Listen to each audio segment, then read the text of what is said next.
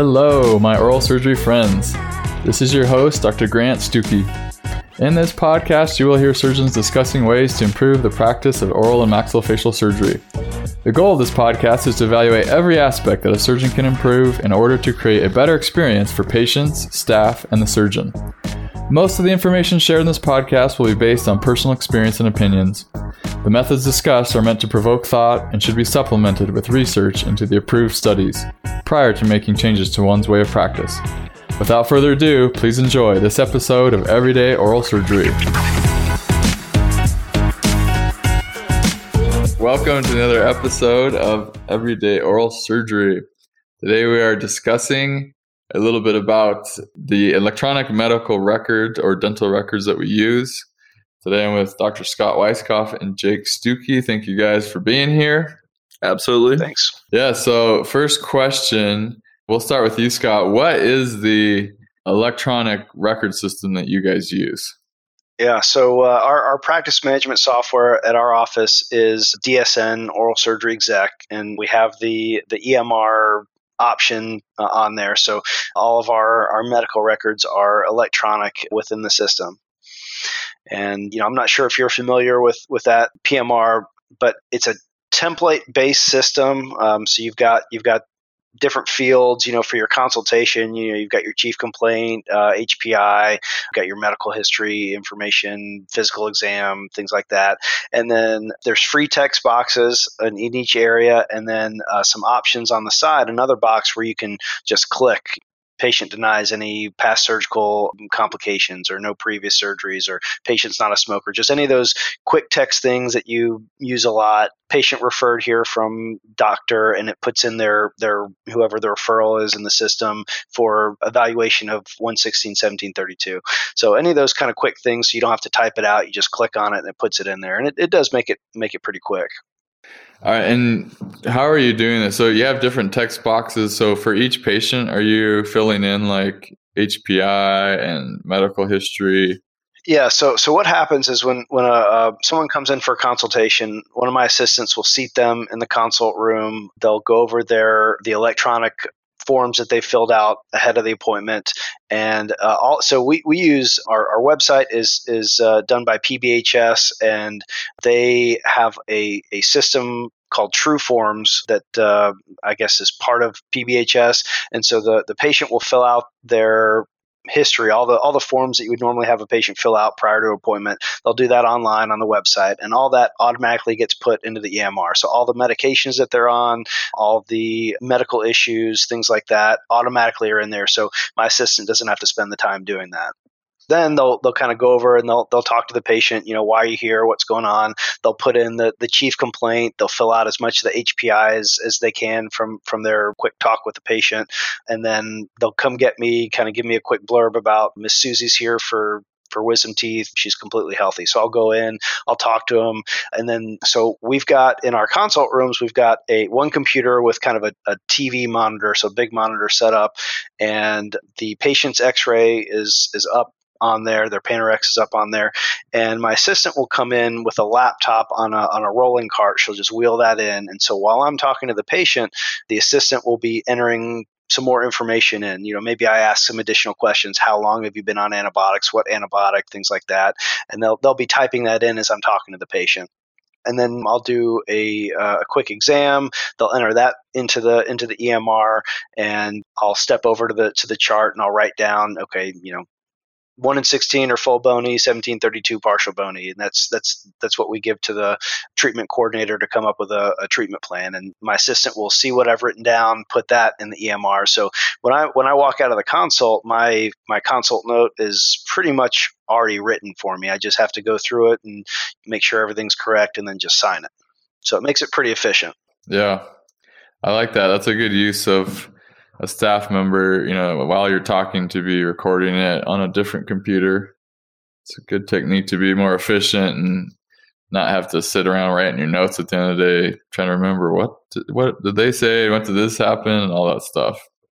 Yeah, definitely. And then we do the same thing for post ops as well. Somebody comes in and it's a little bit of training for the assistants because as I'm talking to the patient, I'm, I'm not really speaking in specific oral surgery terms. I'm, you know, I'm talking to them as a layman, and and my assistant kind of interprets what I'm saying to put in a more you know professional sounding uh, term in the note. So you know, someone comes in for for for an infection, I'll I'll kind of as I'm doing my exam, I'll say, okay, uh, I don't see any no infection under the jaw, and you can open okay. And so my assistant will kind of interpret that in the note, say something like, all right, inferior border of the mandible and angle palpable, you know, MIO within normal limits. And so she'll kind of it's it's a little bit of training. You have to kind of get them to uh, you know because you can start getting some very unprofessional sounding notes if your assistant is just kind of typing word for word what you're saying. Okay. And do you have like some type of something you copy and paste or like a template that automatically says the routine stuff about third molars and exams? Yeah, yeah. So you know, in in the EMR part of the software, we've got you know an area that's uh, it says counseling note, and so there's one button that we just click on the left, and it automatically imports patient um, you know counseled on extraction of third molars, all the risks, benefits, alternatives, all listed in there already, which is everything that I've talked about. But the assistant doesn't have to type that in because that's pretty much the same with every case. I have had to come back a couple of times and, and talk to my assistants. You know, I I may say something like because your roots end a good distance away from the sinus, the risk of issues with the sinus is low. And so, you know, my assistant may type in there, Dr. Weisskopf says no risk of sinus injury. And, and I read that and I'm like, whoa, whoa, whoa, never say anything about there's no risk to anything. I don't care how low it is. You don't type in the note, there's no risk. so it's, it's, you know, it's about training. You know, I mean, because like, for example, like you know the two. So when you're looking in the mouth, do you say things like, "Okay, it looks red and swollen," so your your assistant can write that down, or is there something that already says tissues erythematous and edematous and whatever probing depths and you can you can put any of those templates or any of those quick phrases on the left that you can just click on. And i have some some assistants that that just click on them and, and, i have some assistants that type it down. It's just you know it's whatever is is easier for the person entering the note. But dsn has it both ways. You can type it freehand. You can just click on the thing in there. But yeah when i'm looking in the mouth i'll say all right 17 and 32 partially exposed 1 in 16 not clinically visible. And if i don't mention anything about erythema or edema they'll just they'll either type in or click the little box that says no erythema or edema noted. Okay. So this is oms exec right? Yeah. Dsn oral surgery exec. Okay.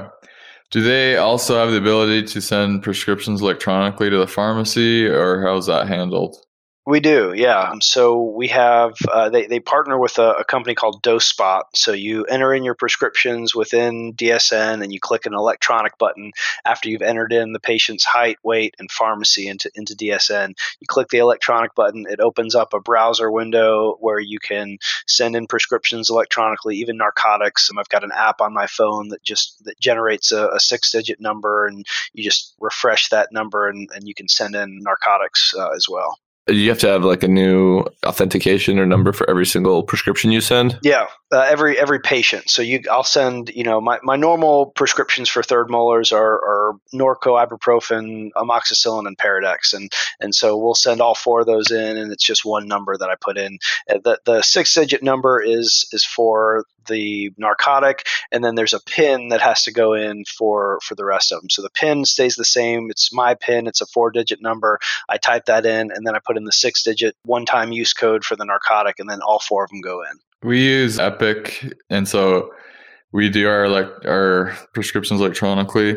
We have to for a narcotic. It like prompts you for a password. So you could type in your password, and then there's a um, multi-factor authenticator that you're talking about. But we have the option of switching it from the number because it can generate a number or you can just put a, a, push notification to your phone. So you just click on the computer sends the push your phone shows it and you just click yes this is me. And so that's nice because yeah, nice. you're not having to type in a six digit or whatever number. It's just more of one or two clicks on your phone yeah, that, that definitely can get a little bit annoying because you know we'll, we'll, always send in the prescriptions before the surgery. That way they're ready at the pharmacy for the patient. And you know, almost always I'm I'm I'm gowning up. I'll get my gloves on, and then my assistant's like, "Oh, oh, doc, can I get a six digit number?" And I'm like, "Oh gosh, okay, I got to take all this off now. I get my phone." Yes. Uh, so that that can be annoying. You know, one one good thing about uh, the system that we use too is is within DoseSpot you can automatically check the controlled substance database to see list of previous narcotics that the patient has has received. Um, so it, all that's automatic. You just click a button and it'll pop up a report, which is which is good nowadays. That's cool. Very very cool.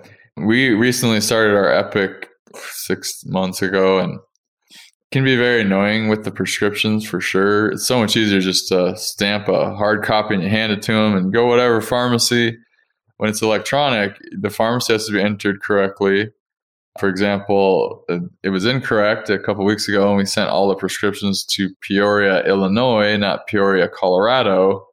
So the patient's like at the pharmacy, just flipping out, like, "Where's my prescriptions, you idiots?" Well, and they can't them. be transferred, right? Like narcotics can't be just like swapped over. You have to resend them, right? Yeah, yeah. Ugh we, we run into that issue sometimes too and you know it's uh, uh, some sometimes it's it's our mistake we put in the wrong pharmacy sometimes it's the patient mistake the the patient tells us one thing but then the mom is like I don't know why she would tell you that we want we always go to this pharmacy so it's uh, it's just a big hassle. What are some of the are there any cons or things about the DSN that you don't like or is it all pretty flawless so right now, and they're about to release a new version that, that solves this, is there's no cloud-based option. So you've got to have a server, you've got to have your database on site.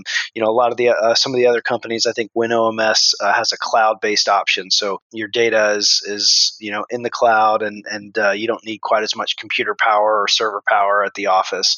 DSN, I, I believe it's sometime this year is supposed to come out with uh, a version that, that is cloud-based if if if that's an option. But uh, our current server is getting a little old and we're, we're going to have to replace it pretty soon. And if we if we don't have to spend as much money on a super beefy one to to house the database then that would be nice. Oh that's good to know. It's i think especially nice if you go into multiple offices or you know you have to use it from home the stuff like that. It's nice to have it all in a cloud because it's all shared.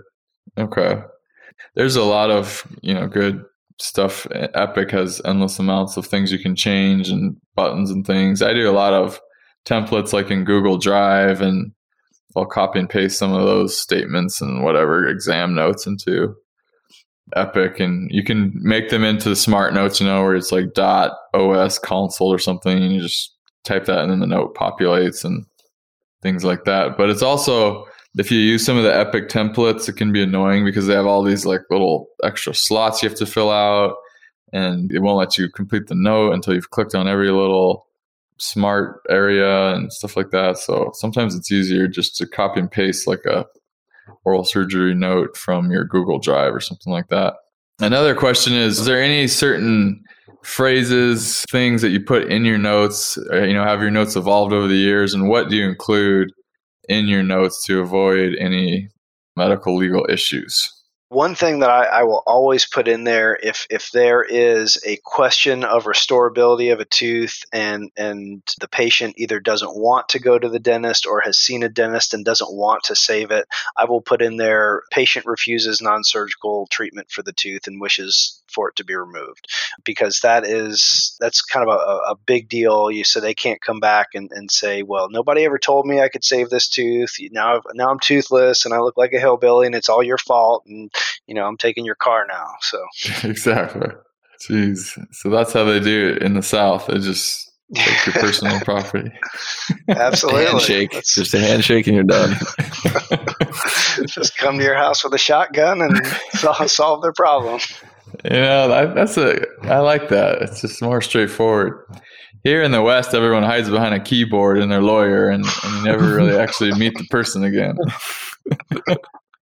No, I was gonna say um, I've had uh, multiple experiences that have caused me to add things to my notes. One is making it very clear when when you're going to sedate someone in your consult note, making it very clear why they're being sedated you know the patient is anxious they're nervous they are requesting sedation they have a bad gag reflex you know and this didn't specifically happen to me but i had a friend or an acquaintance who had mobile anesthesia come in and sedate one of his patients and it wasn't clearly stated why the patient needed anesthesia and the patient ended up having a pretty severe complication and he was litigated and it, because the parents claimed hey we didn't really even it was a it was a kind of a younger kid we didn't even want sedation. You know the kid could have handled it and we don't know why they were sedated and there's no notes saying why there was sedation when it was a procedure that could have been done under local. So that's important. One of the one drop in the bucket there's so many other things. I think it's also important to be accurate with the HPI, you know, how much pain they're having, when it started. We've had patients come in after the fact and say, you know, this tooth wasn't bothering me. I don't know why you took it out, and kind of that type of a thing. And we're talking like totally bombed out abscess, carious roots. And they're saying, I wanted that to stay in there. And you're just like, oh my gosh. So, notes that indicate that they clearly were having issues, things like that. Any other comments about that stuff? Well, I mean, just with any note, it's I, I know it's obvious and basic, and everyone should do this, but you know the importance of just getting like a thorough past medical history, allergies, what meds are they on, numerous issues could have been avoided and are and you know many are avoided just by getting that information to make sure you're not skipping over anything.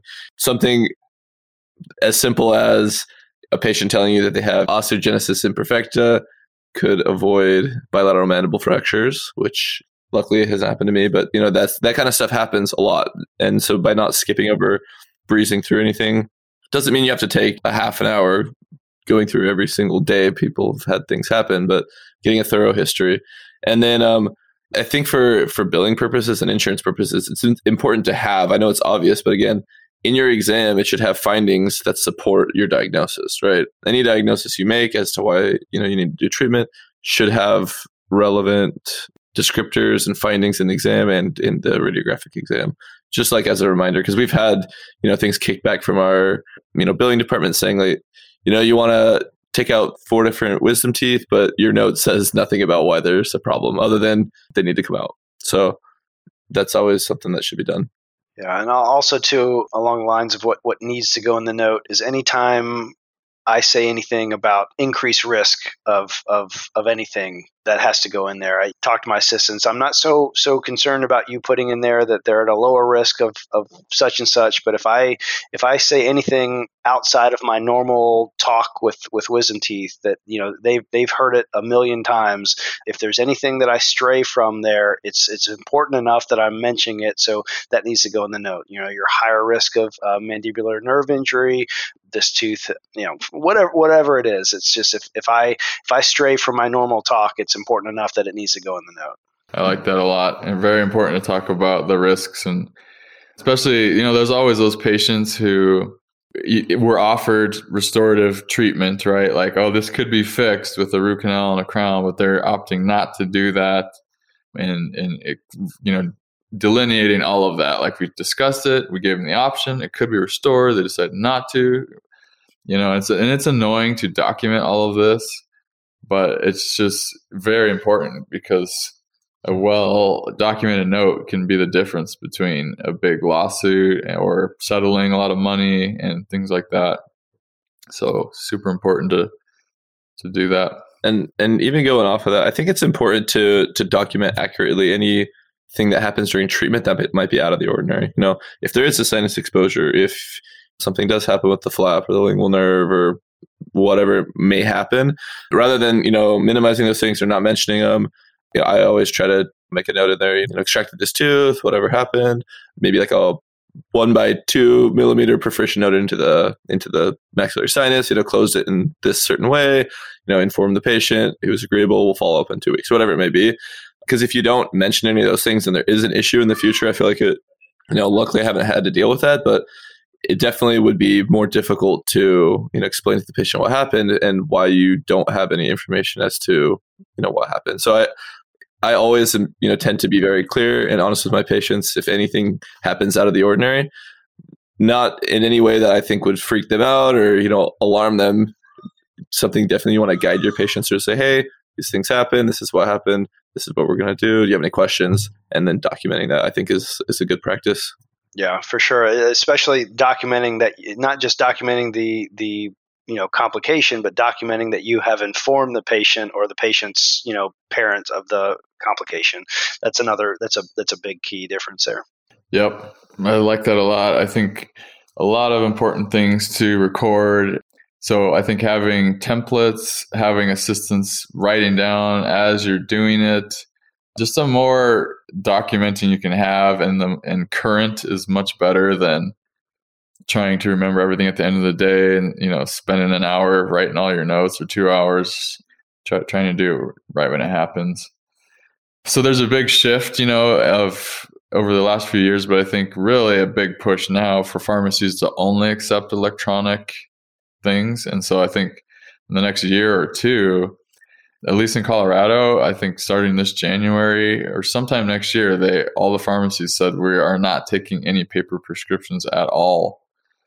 And so a lot of people are going to be switching to electronic records and you know really important to make it thorough and understand how your system works and and and all these things because it is very complicated especially when you've been doing everything on paper so i think this is a good relevant topic any other things you guys want to discuss about electronic records or taking notes well, I wanted to ask with with the EMR, do you guys use it for other things like planning for implant, like your stock or ordering? I know I have a friend who, whenever he plans an implant, you know, he'll send a little note to his team that says that on this day it's going to be like a five five point three times ten, and then it automatically starts.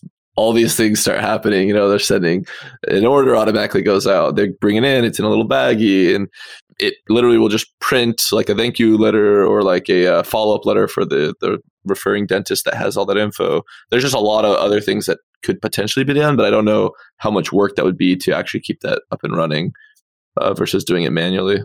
Uh, so our our software has an inventory management kind of module that you can add on to it. We don't use that. We we do our inventory separately. Uh, the way that I kind of keep track of what I'm going to be needing in the future as far as implants go, I have a, a shared to do list online that I have. A, I have the kind of a, a window open on my computer all the time, and all my assistants can access it on any of the other computers in the office.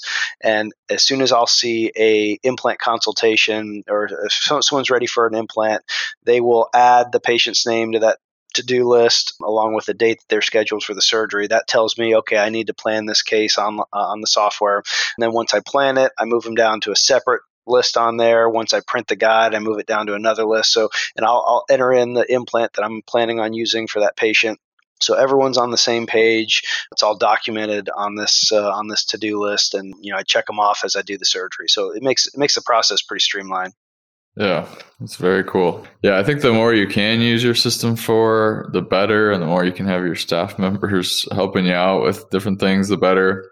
I, there's a lot of good medical legal attorneys out there too, probably who could give you advice on what to include. But I think overall, just being thorough with your findings, your discussion with the patient, the risks, the diagnosis, all that stuff needs to be in a note. I'll always do good notes and take time to write good notes.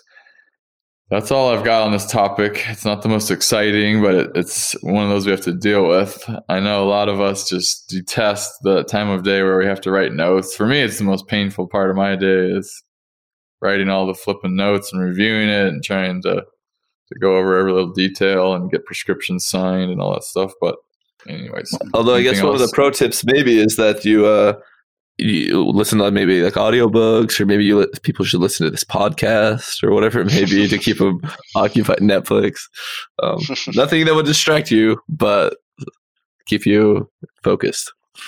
That is a good pro tip. I will say that when i'm writing my notes at the end of the day if i have a few i set up my phone and I, i'm watching seinfeld. I'm rewatching all the episodes of seinfeld. They're on netflix now. Scott what is your favorite episode of seinfeld Oh my gosh. Let's see. Um, I would probably have to say soup Nazi. no uh, soup for you. Uh, I, I, had a feeling you were going to say that, but you cannot underestimate the power of the bubble boy. also a good one. Also a good yes. one. The moops. It's the Moors. Moops. Oh my gosh. There's so many stupid episodes, but it's hilarious. That's awesome. Jake, do you have a favorite or no? It's been a long time since I've seen it. I feel like I saw the, the muffin tops episode recently, which is like everyone only eats the muffin tops or something left a huge bag at the bottom. The, Elaine's trying to dispose of the muffin bottom. That's right. Big trash bags. No one wants that stuff. Jerry Uh, shaves his chest and he's turning into a werewolf. He has to keep shaving it over and over. So oh. stupid. Oh Any- anything to keep you busy while you're writing notes. Yes. Something to break the monotony. All right. Well, thank you guys for joining us for this topic. Hopefully, it's been useful.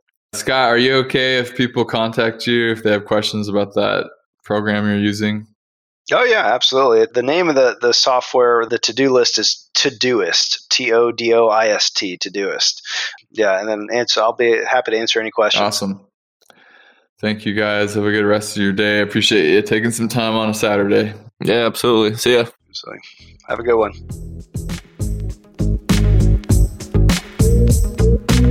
Thank you for listening to this episode of Everyday Oral Surgery. If you are an oral and maxillofacial surgeon and would like to be on this podcast, please email me at grantstuckey at gmail.com or text me at 720-441-6059. Also, if you have any topics that you would like to hear discussed or feedback on a certain episode that has already aired, please call or email or text me. Thanks again for listening. We'll catch you on the next episode.